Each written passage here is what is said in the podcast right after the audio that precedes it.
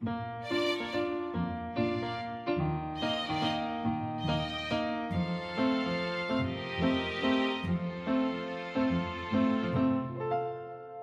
迎来到 c a f e 的小小世界，让我们用小小的时间，一起听小小的故事，用小小的思考认识小小的世界。小飞们，你们有打过羽毛球的经验吗？那你们知道羽毛球是怎么来的吗？今天我们要来说一个关于什么羽毛球的羽毛是这么来的。的故事。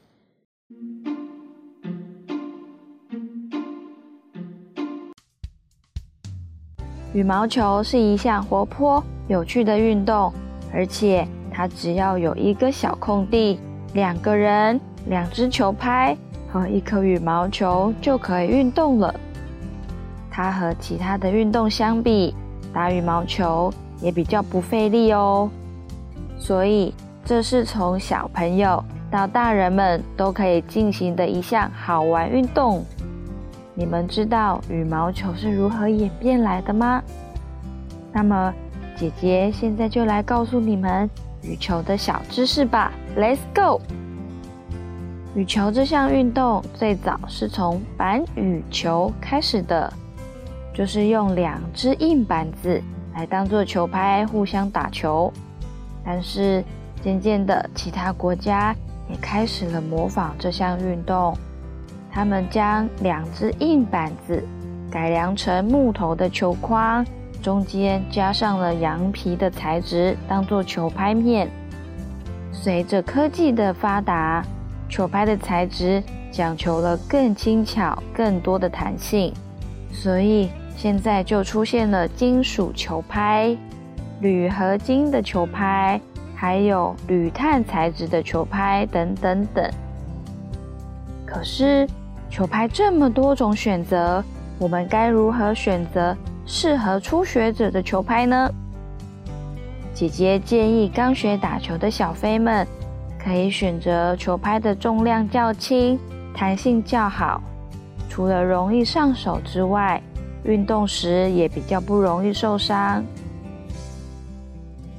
说完了球拍之后，接下来我们要来说说羽毛球。羽毛球是唯一一项不是圆形的球类。那么，你们知道羽毛球的羽毛是从哪里来的吗？是公鸡呢，还是鸭子呢，或者是鹅呢？现在市面上制作羽毛球的种类有分成两种，一个是鹅毛，另一个就是鸭毛。你们猜对了吗？鸭子的体型比较小，羽毛的形状也比较小，而且鸭子的表层比较缺乏油脂的包覆，所以鸭毛制作成羽球的话呢，会比较容易断裂。鹅的体型较大，所以鹅毛的材质比较坚固，品质也比较好，是现在的人们比较喜欢拿来制作羽毛球的主要原因哦。但是，不管哪一种种类的羽球，每一颗羽球都会有十六根羽毛所组成。为了让羽毛球飞得更高更远，人们。就会选择最完整的羽毛来制作，所以一只鸟禽类的身上只会有三到四片的羽毛可以使用哦。那么这些最完美的羽毛会在哪里呢？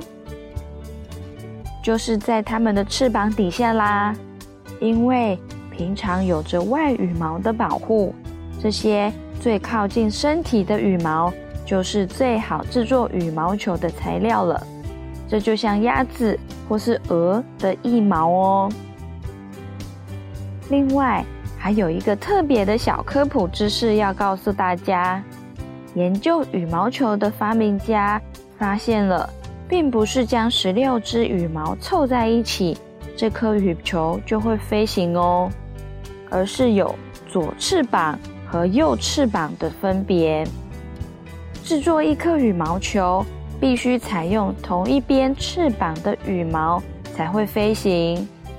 但是，因为多数人都是右手为惯用手，所以最好让羽球飞行的材料就必须使用左翅膀的羽毛来制作。这时，大家可以一起想想看，一颗十六只羽毛的羽毛球需要有几只鸟禽类才能够完成呢？答案是四到五只哦。如果品质等级更高的羽球，它所需要的羽毛更精致，那么所要牺牲的鸟禽类也就更多了。制作一颗羽毛球是不是非常的不容易呀？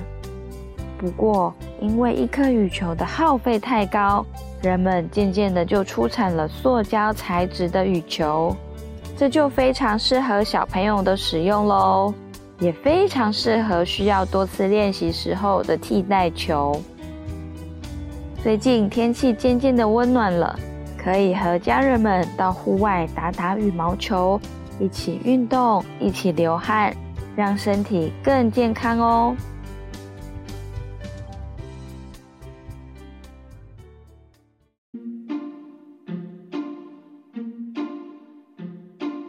如果喜欢我们，也可以在 Facebook。或 Instagram 搜寻 Cafe 的小小世界，C A F I Cafe 的小小世界找到我们，详细资讯也可以参考频道资讯栏哦。